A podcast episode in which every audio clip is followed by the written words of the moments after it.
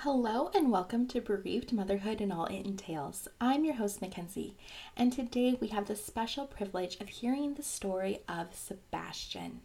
As many of you are aware, October is Infant and Pregnancy Loss Awareness Month, and to honor all of our children gone too soon, we have the incredible blessing and honor to share the stories of other angel babies and their mothers who are the bravest women out there.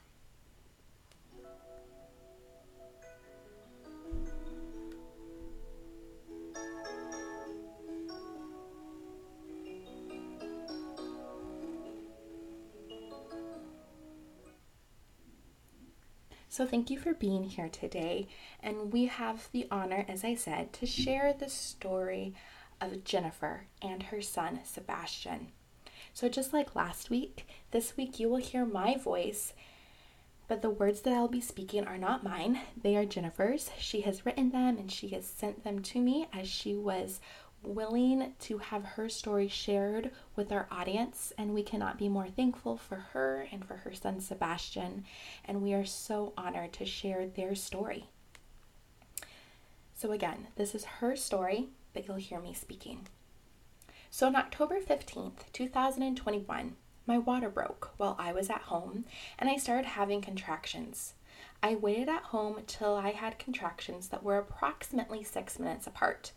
I proceeded to call the hospital to find out if it was time for me to come in, and I was told to head on up to make sure that my water did, in fact, break, and for them to either decide to keep me or send me home.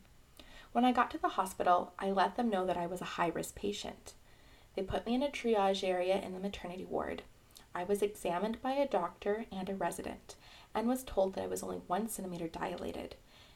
And then I was hooked up to an NST, the doctor told me that in fact my membrane did rupture, but I had a long ways to go since I was only one centimeter dilated, and that she would check back on me around noon. And in the meantime, I would just be monitored by my nurse and be waiting for a room to become available. I was waiting patiently with my boyfriend in the triage area while my mom was downstairs waiting to be told that she could come upstairs. Shortly after being hooked up to the NST, I really needed to use the bathroom twice. And we asked the nurse for me to go to the bathroom. And she told my boyfriend that he could just unplug the machine, and when I got back, he could replug it, and she would make sure that it was working correctly. When I went to the bathroom, I was releasing more of my water, and when I got back to bed, my boyfriend hooked me back on the NST. Something in my heart kept telling me after I got plugged back in to keep looking at the monitor. And it was hard for me to look at the monitor, so I kept asking my boyfriend what was the machine reading. At first, the machine seemed okay, but after a little bit, it seemed off.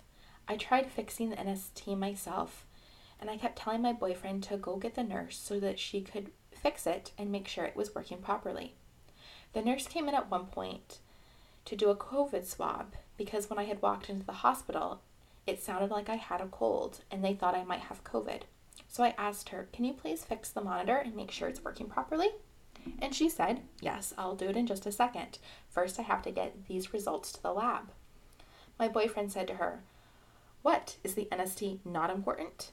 And she sat there and looked at us like we had five heads and chuckled and said, No, it is important, but these test results are also very important to go to the lab. She handed us a lunch menu and walked out. After a while, I proceeded to keep asking my boyfriend, What did the machine say? and to go find a nurse but he couldn't find any nurses. After having our lunch and eating, I got a very strong pain in my abdominal area. I felt like something was twisting and turning inside me. I was on the phone at the time with my mom, and I told her I had to hang up because the pain was so intolerable. I assumed it was my contractions, and I yelled at my boyfriend to go get a nurse again. Still, there was no one around. The pain went away after a little bit, and my boyfriend went to the bathroom across from my curtain. In that moment, the nurse finally came back, and I said to her, Thank God you're back. I just had really bad, intolerable pain. And I explained to her, and she just started squirting the gel on my stomach to fix my NST, to find the baby's heartbeat. After a while, she sounded like she was frustrated because she wasn't finding anything. But I didn't think anything of it. I just thought the baby was moving around.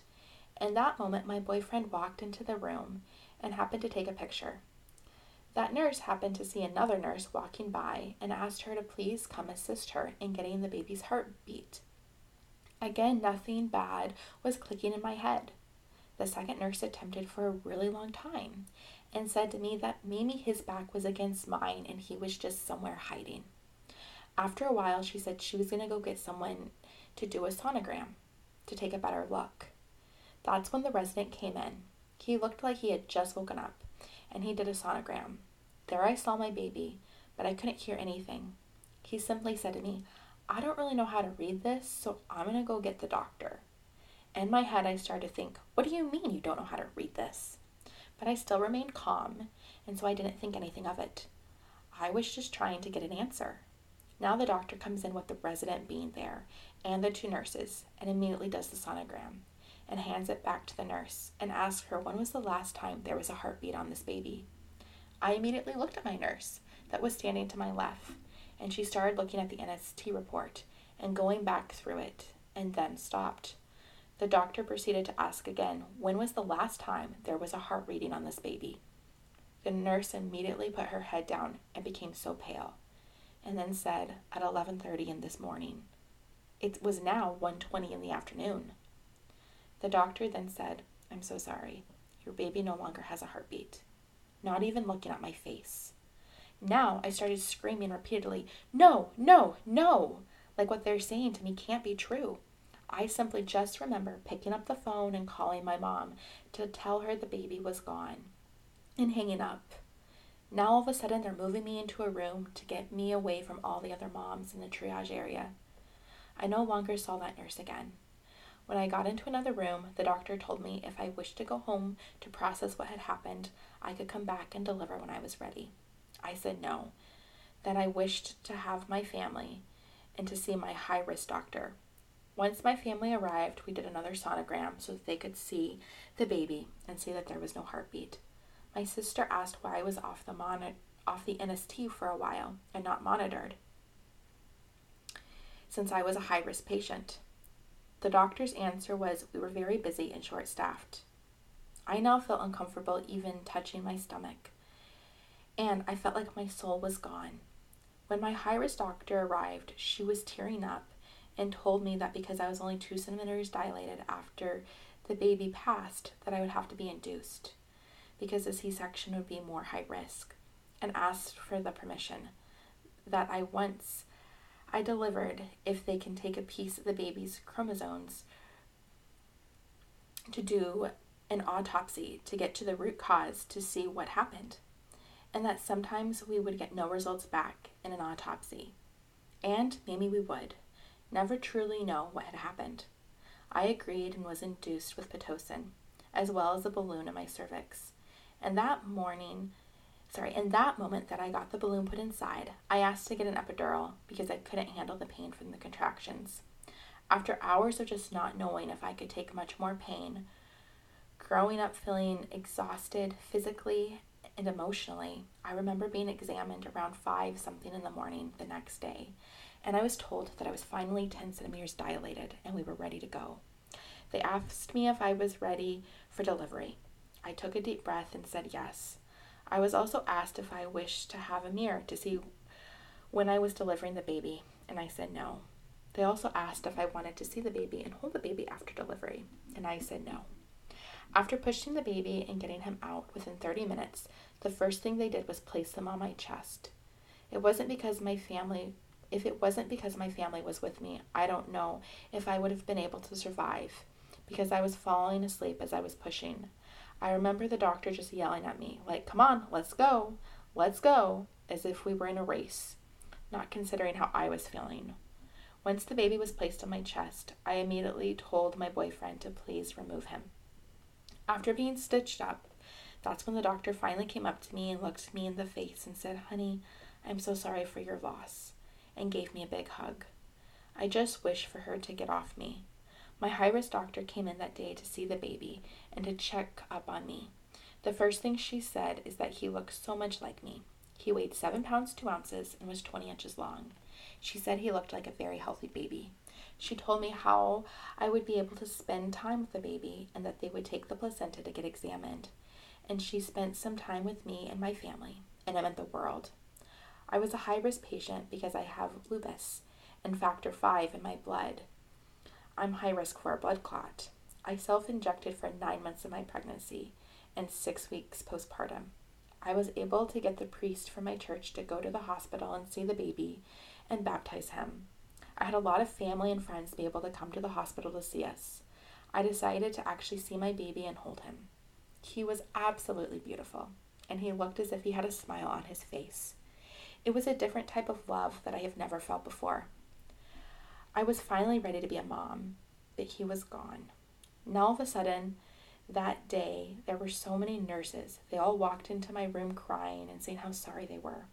I was even asked if I wanted to go home and get discharged the same day, and I said no, because I was afraid of getting a blood clot at home and wanted to spend more time with my baby. I had been told by a nurse that there was that we were the talk on the floor, and I was even told that my baby was the fourth baby that week, full term, that had passed away. I was 37 weeks and two days. I had a nurse ask me when I was planning on going home, so that way they knew when to take my baby to the morgue. I felt as if some of them had no feelings. At one point, I was asked if I was okay with a photographer that comes in to take pictures of my baby for me to cherish, and I said yes. When they took the baby out, the room, they covered him up right in front of my face because they said they didn't want to hurt the other parents. I had wished they never said that, and at least had done it behind the curtain for me not to see. They hadn't even put on a bracelet on my baby because they said since he was deceased, he didn't get one. He found my bracelet and the baby's bracelet in one of my drawers and made sure to put it on the baby before we even left because we felt he's going to the morgue. How is he going to be identified? I made sure to soak in all the time possible with my son, and the next day when it was time for discharge, I felt like I was ready. I felt like I just wasn't ready to leave him. I felt like I was in such a state of shock that none of this felt real. Having to leave my Sebastian there, as I'm being wheeled out of the hospital without him. I was told at the time that the day the baby passed away was International Infant Loss Day.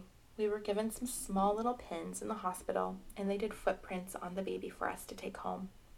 Once I followed up with my OBGYN, I later found out that the nurse had direct orders to stay at my bedside because I was a high risk patient, and she went against those orders because she just assumed I would have been okay since I was only one centimeter dilated.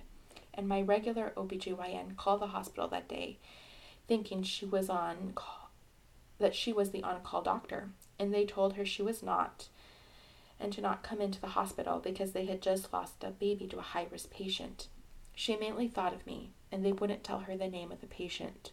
She went into the system and saw that it was me and called the hospital. They revoked my doctor's access to my file because they said it was a conflict of interest. I was originally supposed to be induced the week of October 9th when my baby shower was supposed to take place. But when I had to go into my last doctor's visit with my high risk doctor, she said the baby was doing so well and so there was no need to get him out sooner, and that they would schedule for my due date of October 28th, the day before my anniversary. My original due date was November 3. The doctor thought it was best to just let the baby come on his own. I sit back and think a lot about all the things, even about my last doctor's visit in the office on October 12th. How my baby was very asleep. He had a strong heartbeat, but I guess he wasn't doing much moving as he wanted him to do during a certain time period. But after being in the office for a while, they eventually let me go home. Sometimes I think, was that a warning sign? But at the same time, I got to the hospital on time. He had a strong heartbeat. This year, for Infant Loss Day, which marks a year since my baby passed, I'll be driving up to Niagara Falls when the waterfalls will turn pink and blue in honor of remembering my son Sebastian as well as all the other babies who have passed. Being a part of a group with other moms that have gone through similar situations has really helped a lot as a support system. I'll also share that I wasn't trying to get pregnant. I had an IUD in, a copper one, and I was told back in 2018 that I couldn't have kids because of my lupus and my factor 5. But I still was able to have Sebastian. So that is the story of Jennifer and her son Sebastian. We thank them so much for allowing us to share their story on the podcast. And we hope that this story inspires you and is just another reminder that you're not alone in your grief journey, that there are so many moms out there that have walked in your shoes that understand your pain and your heartache. And it's as unfortunate as it is, um, you will find the most amazing, strong, wonderful mamas in this group. None of us chose this club, but destiny has brought us together. And I just hope that as you hear these stories this month, that it brings you a sense of comfort, that if you feel less alone, and just what a wonderful way to honor our children gone too soon, to make sure that their stories go out, that they get the respect and honor that they deserve, and that we can work together to bring awareness to stillbirth and infant loss. Um, we know that October is stillbirth and infant loss month, but I think a lot of the world doesn't even realize that. I know that I personally didn't until I lost my son. And I know so many other moms that didn't know that as well until their precious children also passed away. And so it's just so important for us to raise awareness, to get this out into society and into the world so that doctors and nurses can bring their A, A game and they can watch moms and watch babies and give them the best care possible. So if there are any warning signs, they take actions and that they're proactive and that they don't just sit back and wait for disaster to strike. And by bringing awareness, you know, we can start shining light on this and allow our babies to have the respect and remembrance that they deserve. They're living people, they're people that had a life, they have a story, and their lives matter and they matter to society. And as their moms, it often falls on us to continue to bring up their story, to share their name, to share our stories, and to continue to draw attention to a topic that is often covered up by society because society is uncomfortable with it and society doesn't want to think that babies can die. But the fact of the matter is, just like we heard in Jennifer's story, is her son Sebastian was the fourth full term baby to pass away in a week at just that one hospital. So, this is very real, as you and I know. And I just encourage you to share these stories with your families, with your friends, to post them on social media so that we can begin to hopefully start a movement where we can bring awareness and we can get more attention for our children who deserve that and so much more. How amazing is it that Jennifer has the opportunity to go up to Niagara Falls to witness the falls turning pink and blue in honor of our children and you know hopefully we can get more and more things like that to recognize our babies and to show them the honor that they deserve. So if you ever want to contact the podcast, if you ever want your share story shared, we would be honored to share your story on the air. Please email us at maverickjohnkanis at gmail.com. We love hearing from you, and we're so honored to be able to share Sebastian's story, his mother Jennifer's story, and all the other stories that we're able to share um, as we seek to raise awareness for our babies. And I hope that this just provides you a sense of community and a sense of comfort to know you're not alone in this walk. And um, I just want to encourage you and be there for you. And um, we're so honored to have you here and listening and part of this community. Episodes drop every week on Friday, 3 a.m. Eastern and 12 a.m. Pacific Standard Time. So, again, thank you so much for being here, and a special thank you to Jennifer sharing her story of her son Sebastian what a beautiful, heartbreaking story it is. Um, just so much to process there, but we are honored that we were able to share them here with you all. So we wish that you have a blessed week, and we can just not thank you enough for taking your time out of your busy schedules to listen. So go ahead and keep being the amazing mamas that you are.